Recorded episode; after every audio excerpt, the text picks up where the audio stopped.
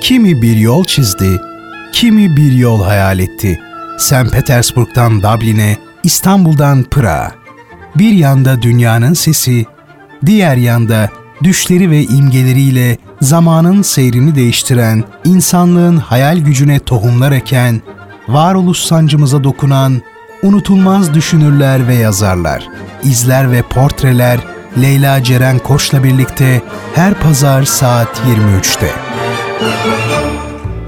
Leyla Ceren Koç'la izler ve portreler başlıyor.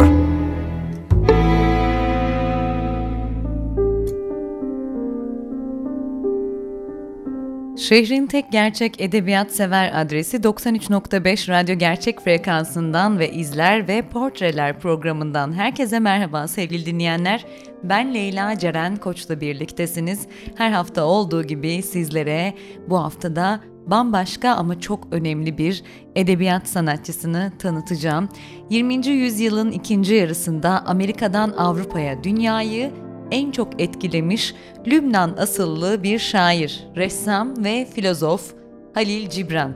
Benim en en sevdiğim yazarlardan bir tanesi, kendisi sanatçılardan bir tanesi.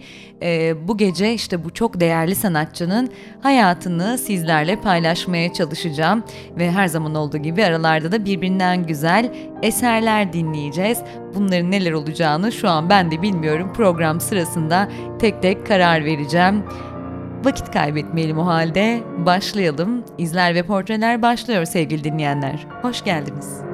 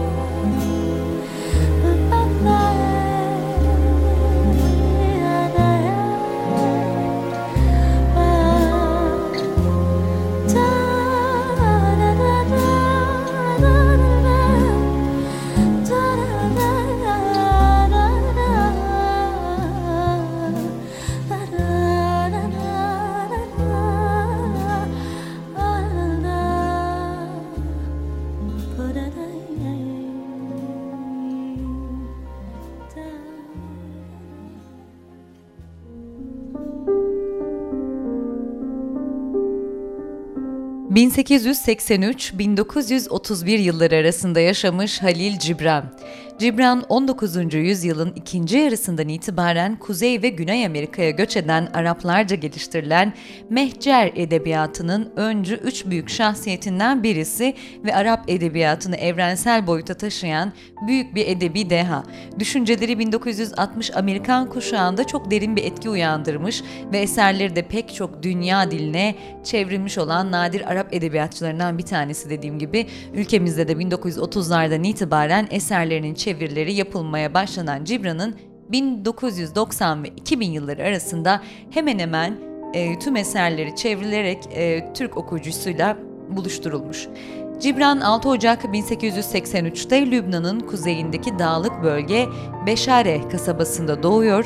Arapça adı Jubran Halil Jubran olan yazarın ailesi Hristiyan Maruni mezhebinden olsa da kendisi hem İslamiyet'ten hem de Sufi geleneğinden ve de e, Bahayilikten de aynı zamanda büyük çapta etkilenmiş birisi. Zaten kendisi de her zaman e, bu karmanın doğasının farkında olarak bir dünya vatandaşı olduğunu ve tüm insanları ayrımsız kucakladığını söylemiş. Cibran ilk öğrenimini Beyrut'ta gördüğü sırada 8 yaşlarındayken ki burası ile ilgili e, farklı bilgiler var. Bazı kaynaklar ilkokulu bitirdikten sonra bazıları ise dediğim gibi Cibran henüz 8 yaşındayken babasının vergi kaçırmak suçuyla tutuklandığını söylüyor. E, ve bu olay sonucunda da tüm mal varlıklarına el konunca 1895'te ailesiyle birlikte e, Boston'a göç ediyorlar. Ancak e, baba Lübnan'da kalmış. Amerika'daki ki bu yılları yoksulluk yılları olarak hatırlıyor tabii Cibran yaşamında. E, bu yıllar silinmez izler de bırakmış tabii. Zor şartlarda annesi Kamile Hanım seyyar satıcılık yaparak aileye bakıyor. E, ailenin eğitim alan tek çocuğuysa Halil Cibran. Okul kaydı sırasında Cubran Halil Cubran olan adı Halil Cibran olarak yazılıyor ve sonraki yıllarda da e, bunu düzeltmek istese de ismi e, bu şekilde kalmış sanatçının. Halil Cibran'ın Amerika'daki bu yıllarında sanat çevreleriyle tanışmasını sağlayan isimse Fred Holland Day isimli önemli bir fotoğraf sanatçısı. E, Holland, Cibran'ın resimlerinin e, kitap kapakları olarak basılmasını sağlamış ve işte bu sayede de sanatçı Boston sanat çevresinde kayda değer bir tanınma sağlamayı başarıyor.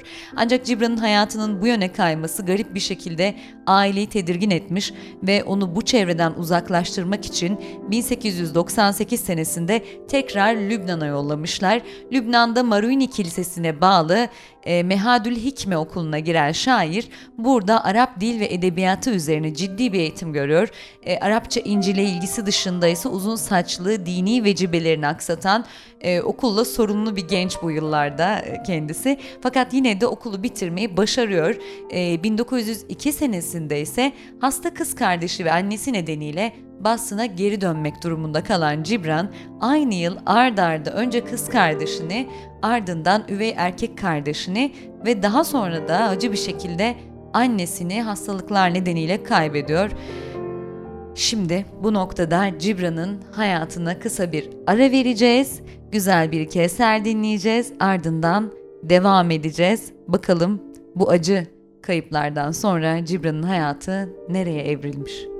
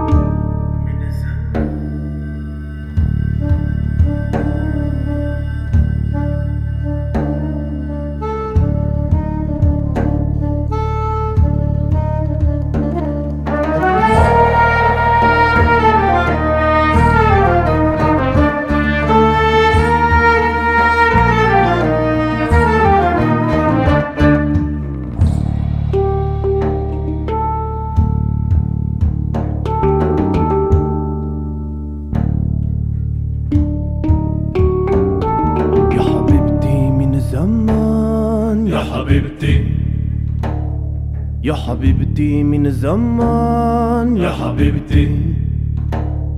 يا حبيبتي من زمان. يا حبيبتي.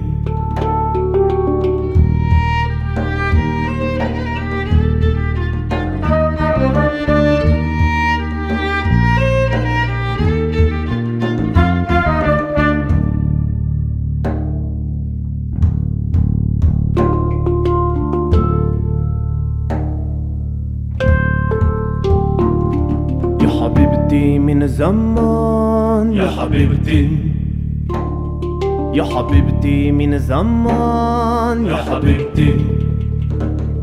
يا حبيبتي من زمان. يا حبيبتي. شوفي كل العالم وعندي وعندي في قلبي شوفي كل العالم وعندي. وعندي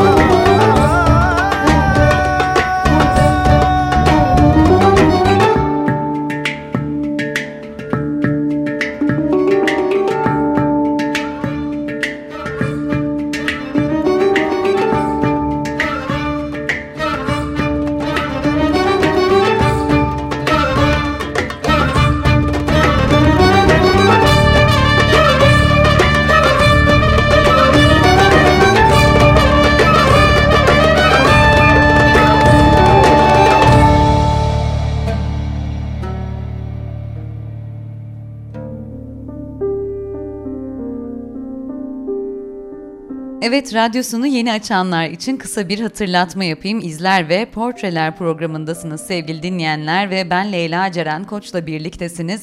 Az önce dinlediğiniz iki güzel eser Habibti Ensemble'la ait birisi e, Overture Yafo, diğeri de Nirkod isimli iki parçaları gerçekten dünya müziğini sevenler için e, keyif verici bir e, melodi ve keyif verici bir tarzları var diye düşünüyorum ben. Arap müziğini bambaşka bir noktaya taşımışlar. Hatta belki de çok daha güzel renklendirmişler diye düşünüyorum. Benim çok hoşuma gitti. O yüzden sizlerle de özel olarak paylaşmak istedim. Bunun dışında da bugün sizlerle e, Halil Cibran'ın hayatını paylaşıyorum. Kaldığımız yerden öyleyse devam edelim. Evet Cibran 1904'te Boston'da Arap göçmenlerin gazetesi olan El Muhacir'de ilk çalışması olan Kafesteki Kuşu romantik bir şekilde betimlediği Vizyon adlı deneme türündeki ilk makalesini ve edebi ürünlerini yayımlıyor. Bu yıllarda Fred Holland Day'in bir sergisinde kendisinden iki yaş büyük güzel bir şair olan Josephine Preston e, Peabody ile tanışıp portresini çizen Gibran'ın Peabody ile arasında duygusal bir ilişki doğmuş. Bu arada Peabody Gibran'a benim genç ermişim şeklinde hitap ediyormuş söylenen o ki e, ve Halil Cibran da en tanınmış eseri Ermiş'i esin kaynağı olarak e, Josephine Preston Peabody'ye ithaf ediyor. Bu arada Cibran daha sonra Peabody'ye evlenme teklifi etse de ne yazık ki red cevabı almış ve Peabody de bir başkasıyla evlenmiş hatta. Sanatçı 1905'te ise ilk Arapça eseri Üvey abinin ut çalmasından ve Fred Holland Day'in opera davetlerinden esinlendiği Nuptat fi fan Al Musika'yı e, yayımlıyor ve yine aynı yıl yaşamı boyunca ona koruyuculuk eden kendisinden 10 yaş büyük Mary Haskell'la tanışıyor. Haskell e, dediğim gibi yaşamı boyunca Cibran'a destek olmaktan geri durmamış, ona finansör oluyor, İngilizce yazmayı teşvik ediyor ve hatta zaman zaman editörlüğünü bile yapmış ve Cibran onun sayesinde sanatçı olduğum dediği Mary'e evlenme teklif etse de yine talihsiz bir şekilde red cevabı alıyor.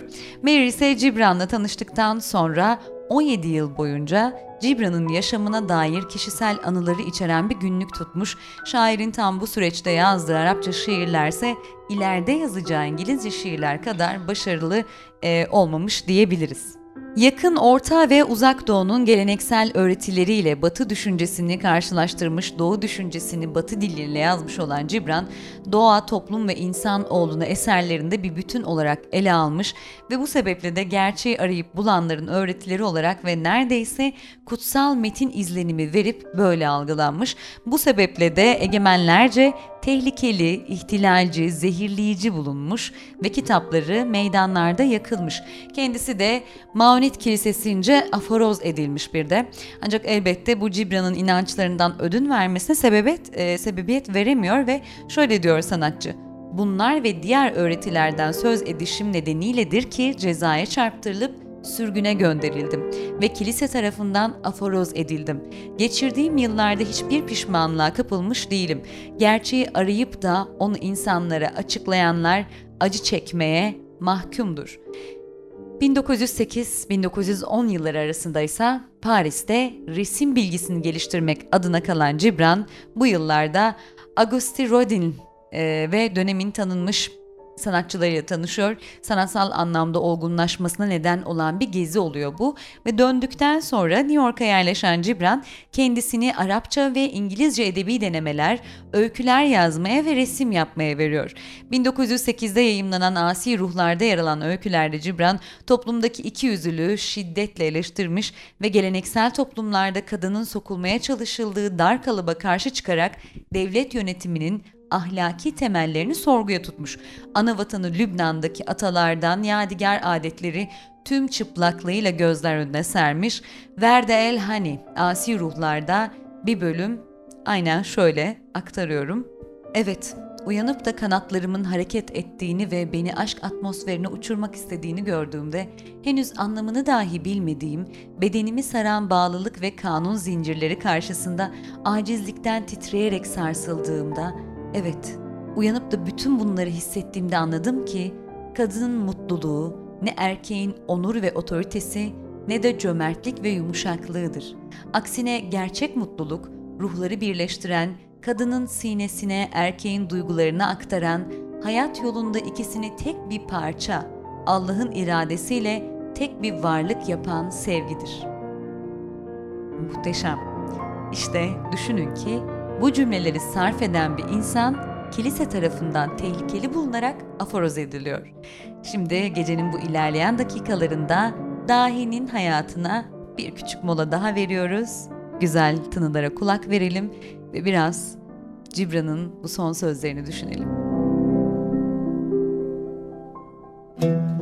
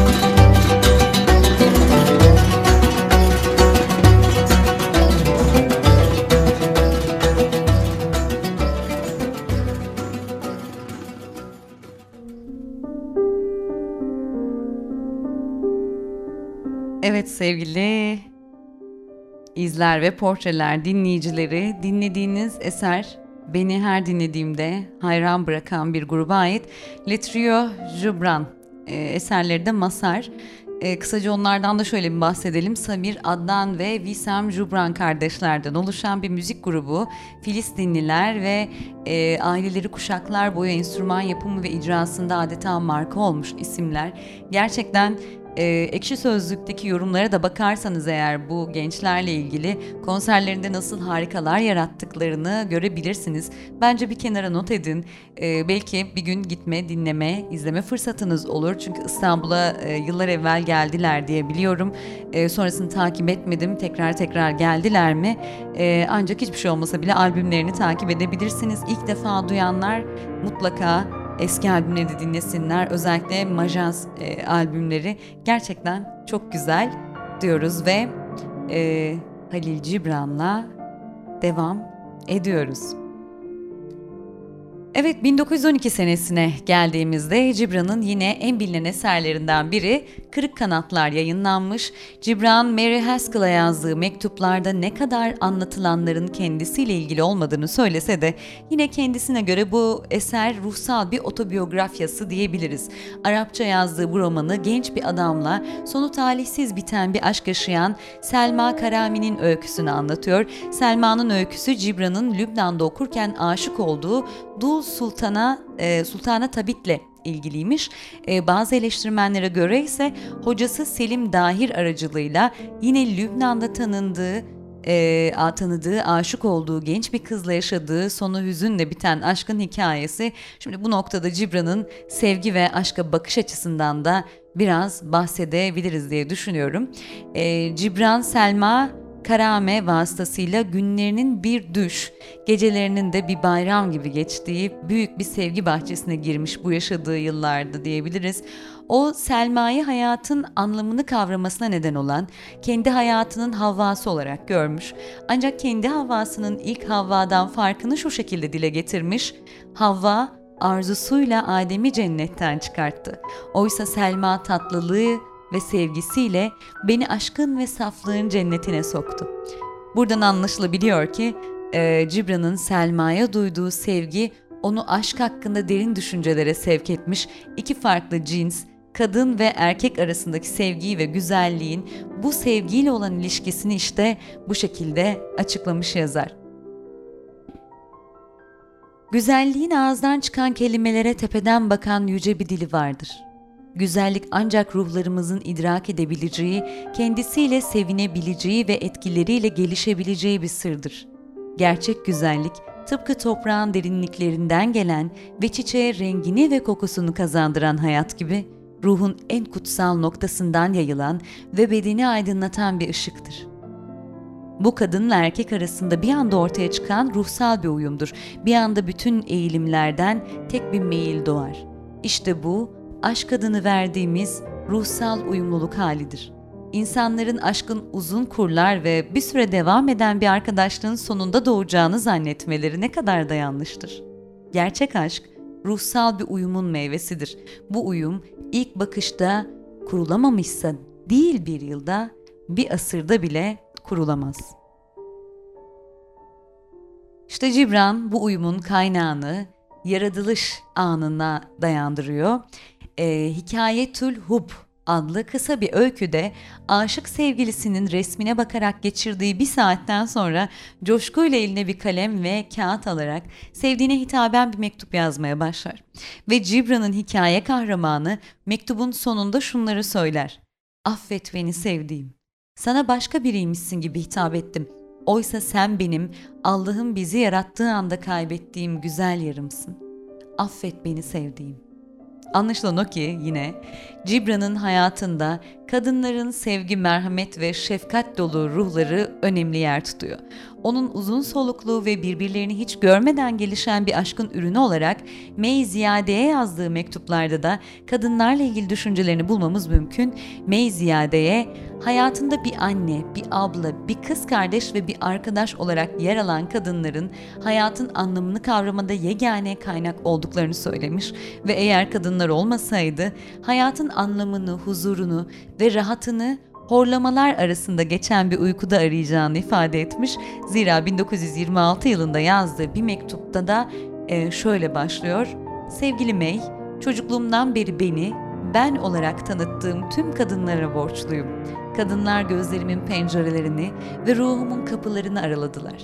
Eğer kadın anne, kadın abla, kadın arkadaş olmasaydı ben de dünyadaki huzuru ve sükuneti horlamalarında arayanlar arasında uyuyor olacaktım. Gerçekten çok güzel dile getiriyor Cibran kadınlarla ilgili duygularını, inançlarla ilgili, kalple ilgili, aşkla ilgili tüm duygularını. İşte Cibran'ın bu ifadelerinde de görüldüğü gibi ister yakın bir akraba isterse bir sevgili olarak yer alsın kadınların onun hayatında her zaman olumlu bir tesiri ve çok önemli bir yeri olmuş. Annesinin bir anne olarak yaptığı fedakarlıklardan sonra kız kardeşleri onun çalışmalarını devam ettirebilmesi için Amerika'nın göç ortamındaki zor koşullarda çalışmışlar ve evi geçindirme sorumluluğunu üstlenmişler mesela. Cibran annesini, kız kardeşlerini ve erkek kardeşlerini tüberküloz hastalığından e, dolayı da kaybedip yapayalnız kaldığında ise öncesinde de bahsettiğim gibi Mary Haskell onu himaye etmiş ve sanatını, yeteneklerini ortaya koyması için elinden gelen her şeyi yapmış. Sonuçta da bildiğimiz gibi Mary Haskell'la Cibran arasında uzun süreli ve derin bir dostluk oluşuyor. Cibran için sevgiliye duyulan aşk insan ruhunun yücelerle buluşması için bir vesile ve yine Cibran'a göre sevgi hayatın bütün alanlarına yayılan sınırlandırılamaz bir enerji, bir e, güç kaynağı. Tekrar Cibran'ın yaşamına dönersek yine dediğim gibi ilk dönemlerde yazdığı eserler Arap basınında pek de ilgi görmüyor aslında sanatçının ta ki Ermiş adlı eserine kadar. Bunun öncesinde ise çeşitli Arap dergilerinin yönetim kurullarına üye oluyor ve yazdığı siyasi yazılarda da fikrini açıkça dile getirince biraz daha olsun e, ilgi görmeye başlayan Cibran, Ermiş'le bu ilgiyi zirve noktaya taşımış ve 1923'te yayımlanan ve onun başyapıtı sayılan Ermiş, 26 şiirden oluşan karma bir şiir denemeleri kitabı. El Mustafa adındaki bir kahinin 12 sene kaldığı e, Orfales şehrinden ayrılıp evine gitmek üzereyken bir grup halk tarafından durdurulması ve hayat üzerine diyalogları üzerine kurulu olan bu eserde Cibran'ın kaleminde hayat bulan El Mustafa hakikati işaret ediyor ve öğretilerini sıralıyorken bu öğretileri barındıran Ermiş için Cibran metni yayımcıma teslim eden e, etmeden önce tam 4 yıl elimde tuttum. İçindeki her sözcüğün kendimden verebileceğim en iyi sözcük olduğundan emin olmak istedim demiş. Bu arada Cibran'ın Ermiş'indeki El Mustafa kişisinin Hz. Muhammed olduğunu söyleyenler de mevcut. Ve şimdi sevgili dinleyenler ben de biraz daha nefes alacağım. Sonrasında Cibran'ı size anlatmaya devam edeceğim. Yine güzel birkaç melodiyle ya da en iyisi bir melodiyle kısa bir ara verelim.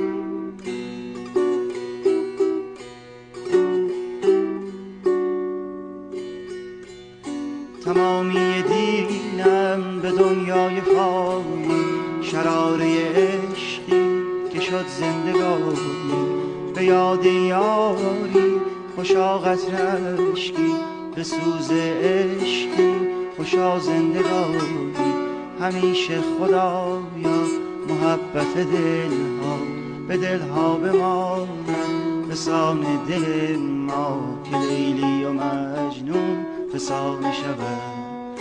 حکایت ما جاودانه شود.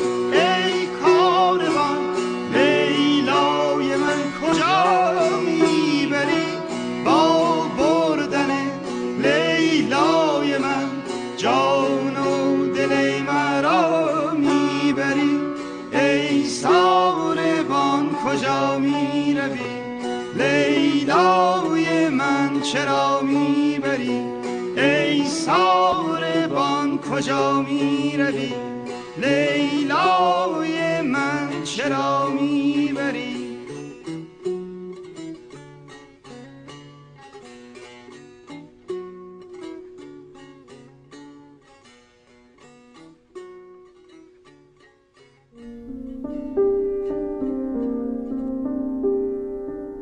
Evet, Mohsen Namyo dinledik. Ben çok seviyorum kendisini.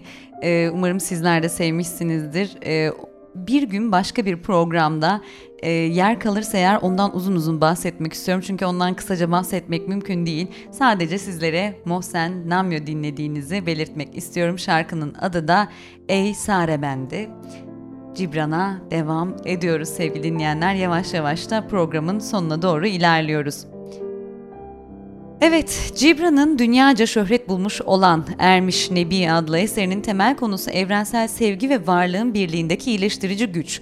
Cibran için sevgi sadece belirli alanlarla sınırlı olmayıp güzelliğin bütün alanlarına yayılmakta ve böyle bir sevgi anlayışı beşeri sevginin arzularıyla değil manevi değerlerle besleniyor ve insan ruhunun derinliklerine nüfuz eder. Anne, baba, kardeş, eş, çocuk, vatan, millet sevgisi sadece sevgi ülkesinin kapıları e, mesabesindedir. İşte Cibran, sevgiyi kendini tanımanın ve Tanrı'ya ulaşmanın bir vesilesi kılmış. Ona göre sevgi sabah akşam her zaman ve mekanda e, kendisine eşlik eden hoş ve tatlı bir ruh zenginliği, tabiatın büyüleyici ruh dinginliğinin verdiği mutluluğun ve hayatın gizlerindeki derinliğin altında yatan sevgi. O sevilenle bir bütün olma ve onda yok olma olarak gördüğü sevgiye mistik bir bakış açısıyla yaklaşıyor ve bir günün evreleriyle hayatın evrelerini eşleştirerek e, sembolize ediyor. Şafak çocukluğun, e, öğlen vakti gençliğin, gün batımı yaşlılığın ve gece ölümün ve yok oluşun sembolü e, Nebi'de şöyle geçiyor. Şafakta kanatlanmış bir kalple uyanmak ve bir aşk gününe daha şükür görevini yerine getirmek, öğlen vakti dinlenmek ve aşkın coşkusunun ruhunda yankı bulması, akşam eve dönmek, şükrederek ve sonra uyumak kalbinizde sevdiğiniz kişi için dua ve dudaklarınızda şükür ve övgü ezgisiyle. İşte bu cümleleri barındıran ve bu dehanın en önemli eseri diyebileceğimiz Ermiş, Batı Avrupa ve Amerika Birleşik Devletleri'nde 68, 68 e, kuşağı gençliğinin adeta el kitabı haline geliyor ve Gibran'ın kitaplarına hayran olan Elvis Presley birçok defa e, kitapları ücretsiz dağıtmış. Bu arada Meyziyade'den de e, kısaca bahsedelim. Arap edebiyatındaki ilk kadın yazarlardan birisi Meyziyade. 1912'de Halil Cibran'ın Kırık Kanatlar adlı kitabını okuyor ve özellikle kitaptaki Selma Karami'den fazlasıyla etkilenince Halil Cibran'a mektup yazmış.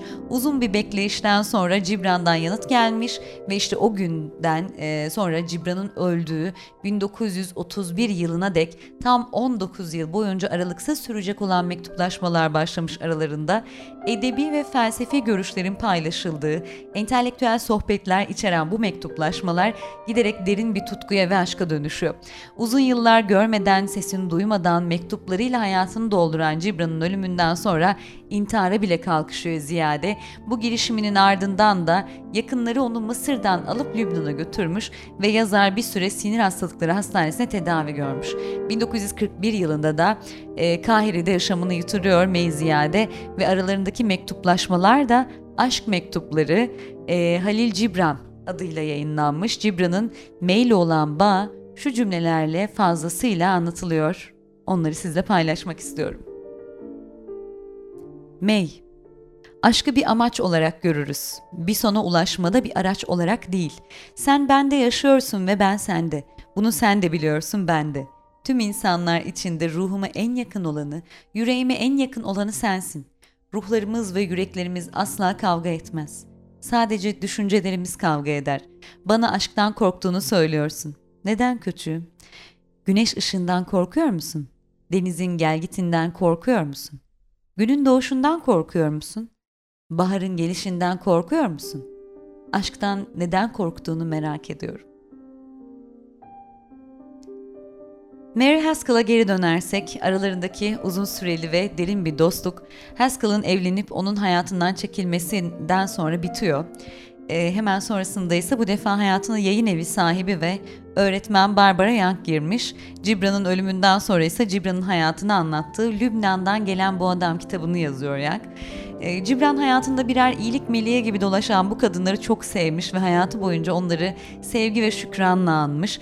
1926'da yayımlanan küçük kağıt parçalarına ve defterlere karaladığı aforizmalardan oluşan Kum ve Köpük eseri Beatles grup üyesi John Lennon tarafından bir trafik kazasında kaybettiği annesi için yazdığı Julia adlı şarkıda kullanılmış.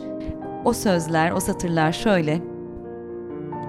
Aklı yavaş olana değil de ayağı yavaş olana, kalbi kör olana değil de gözleri kör olana acıman şaşılacak şey doğrusu. Kederin ya da sevincin büyüdüğünde dünya gözünde küçülür. Bugünün hüzünleri arasında bize en acı geleni dünün sevinçlerinin anısıdır. Birlikte güldüğün kimseyi unutabilirsin ama birlikte ağladığın birini asla unutamazsın. Tuz da garip bir kutsal güç olduğu kesin. Çünkü o hem gözyaşlarımızda var hem de denizde.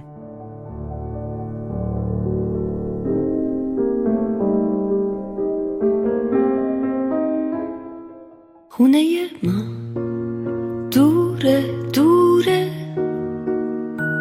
پشت کوها یه صبوره.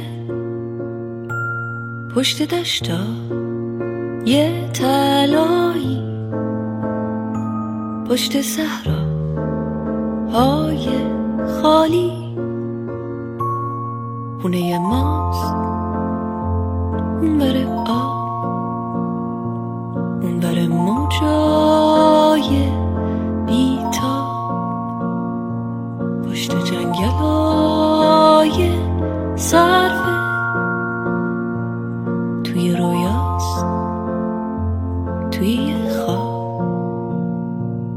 پشت اقیا نوس آبی. پشت باغا یه گلابی. اونور با قای انگور. پشت کندو های زنبور. خونه ما پشت ابراز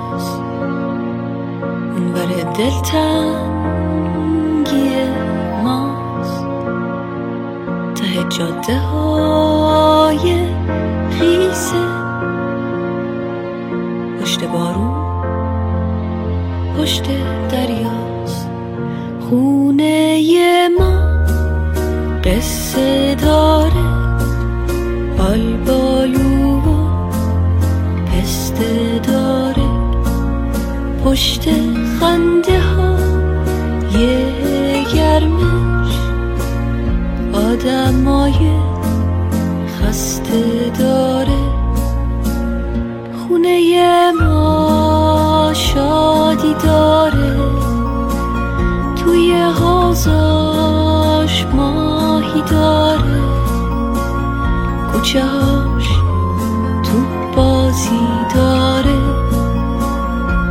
گربه های نازی داره. خونه ما گرم و صمیمی. رو دیواراش عکسای قدیمی. عکس بازی توی ایوون. لب دریا عکس اون رو سیر بارون با یه بغض و یه چمدون رفتن از پیش.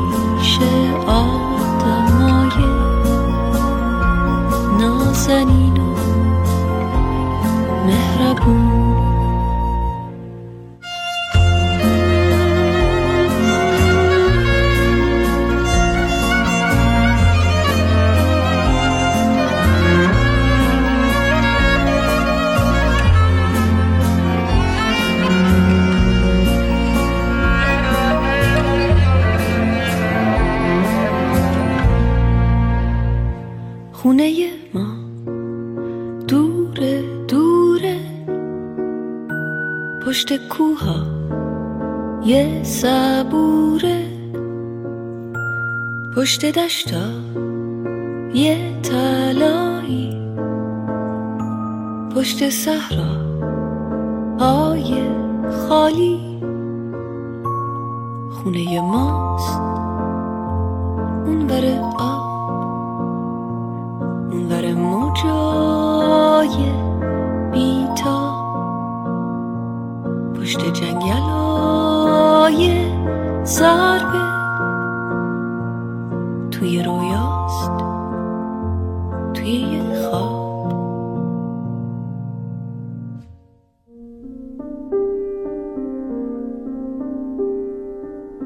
Ve sevgili izler ve portreler dinleyicileri, Mehcer Edebiyatı'nın en önemli ismi Halil Cibran. Eserleri adeta kutsal metin havasında olan ve yolu sevgiden şaşmayan bir deha. Onunla ilgili anlatılan ilginç bir de rivayet var. Onu da sizlerle paylaşayım. Sonra yavaş yavaş programı kapatacağız. 1920'lerin sonlarına doğru Yeryüzü Tanrıları isimli eserini yazdığı dönemde bir gece kar yağarken eserini dışarıda yazmak ister. Central Park'a gider. Yanına gelen polisler Cibran'ın nereli olduğunu sorduktan sonra polislerden biri sizin oradan bir yazar var. Ne zamanki kitapları evime girdi, eşim bana itaat etmeyi bıraktı. Artık benimle tartışabiliyor. Sanırım o yazarın ismi Halil Cibran'dı. Hiç duydun mu bu adamı der. Cibran da evet duymuştum diye cevap verir. Ve ne yazık ki sevgili dinleyenler, Cibran'da ömrü kısa, güzel insanlardan demek mümkün. 1928'de sağlığı giderek kötüleşmesine rağmen alkolle dostluğunu ilerletmesi de buna sebep tabii. Ruhsal durumu da iyi denilemez. Öyle ki hayranlarıyla buluştuğu bir gün ansızın bir ağlama krizine girdiği de biliniyor ve 10 Nisan 1931'de ilerlemiş e, siroz ve tüberkülozdan kaynaklı 48 yaşında yaşama veda ediyor Cibran. Ocak 1932'de de doğduğu yere yakın Mars Harkis Manastırı'na defnedilmiş fakat ne yazık ki kemikleri mezarından çalınmış ve bir daha da bulunamıyor. Ve son olarak sevgi aydınlık bir elin, aydınlık bir sayfaya yazdığı aydınlık bir sözdür diyen Cibran'ın sevgiye bakış açısını Sultan Şimşek'in e, Cibran Halil Cibran'ın eserlerinde Beşeri ve Evrensel Sevgi adlı çalışmasında oldukça güzel anlatmış. Ben de oradan bir alıntı yapmak istiyorum sizlere. E, sonrasında ise yavaş yavaş programı dediğim gibi artık kapatacağız. Hatta ben sizlere şimdiden güzel geceler e, diliyorum. Haftaya görüşmek dileğiyle diyorum ve e, bu çalışmanın son sözleriyle sizleri baş başa bırakıyorum. Cibran'ın tesiri altında kaldığı bilinen vahdedi vücut felsefesi, bir ruhun taşıdığı duygu ve istekleri diğer varlıklardan farklı görmez. Cibran işte bu noktadan hareketle insanlığı sevgide birleştirmeye çağırır. Sevgi farkındalıktır, uyanık olma halidir zira. Cibran'ın gerek düşünce dünyasının gerekse edebiyatının beslendiği diğer bir alan olan romantik akımın yazarları da sevgiye davet eder insanları. Onlara göre sevgi yaşamdaki en tatlı melodi olup insan için olmazsa olmazdır. Yine onlara göre kainatın bütün unsurlarında var olan Tanrı insanlar vasıtasıyla seven olur. Romantiklere göre ruh bedenle birleşmeden önce uluhiyet aleminde gökyüzünün ardında olup biteni seyrederdi. Sonra yere indi, bedenle birleşti. Sevgi olgunluk ve iyilik başta olmak üzere pek çok yüce sıfat ve ilahi güzellik içinde sakladı. Cibran'da romantik akımın edebiyatçıları gibi sevgi kıvılcımlarının gökyüzünden indiğine ve sevginin yüce bir bilgi olduğuna kanaat getirdikten sonra sevgi ateşiyle korunduğunu ve yüreğini temizlemek için sevgi ateşini yüreğine aldığını söylemiştir. Çünkü Eflatun'un görünen alemindeki madde ya da maddilik insanı öldürmektedir ve bunun panzehiri sevgidir.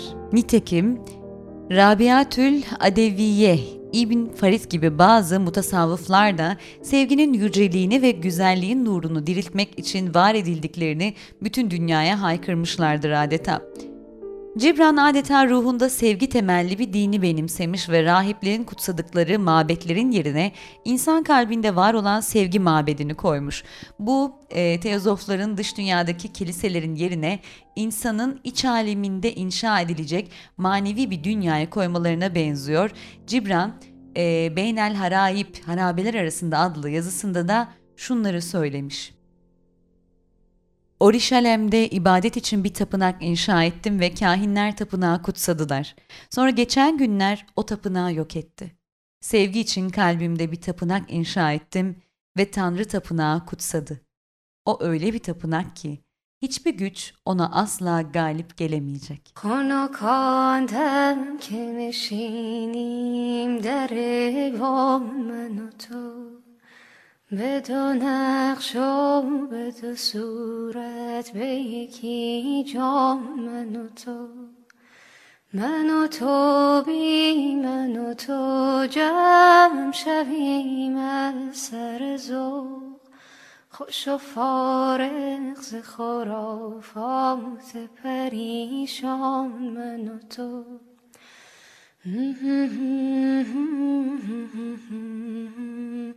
Mm-hmm.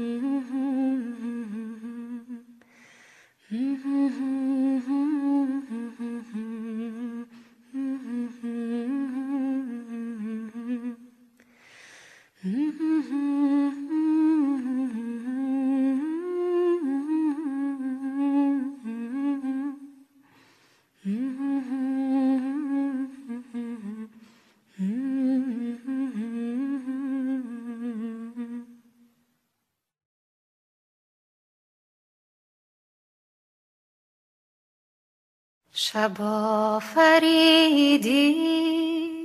شم آفریدم. خاک آفریدی جام آفریدم. بیا بانم کم سارم را آفریدی. خیابانم گلزارم باغ آفریدم آنم که سنگ آین سازم. آنم که زر نوشین سازم. آنم که سنگ آین سازم. آنم که از نوشین سازم. شب آفریدی شم آفریدم. خاک آفریدی جام آفریدم. بیا بانم کم سارم را آفریدی خیابانم گل سارم با آفریدم آنم که سنگ آین سازم. آنم که از نوشین سازم. آنم که از سنگ آین سازم. آنم که از نوشین سازم.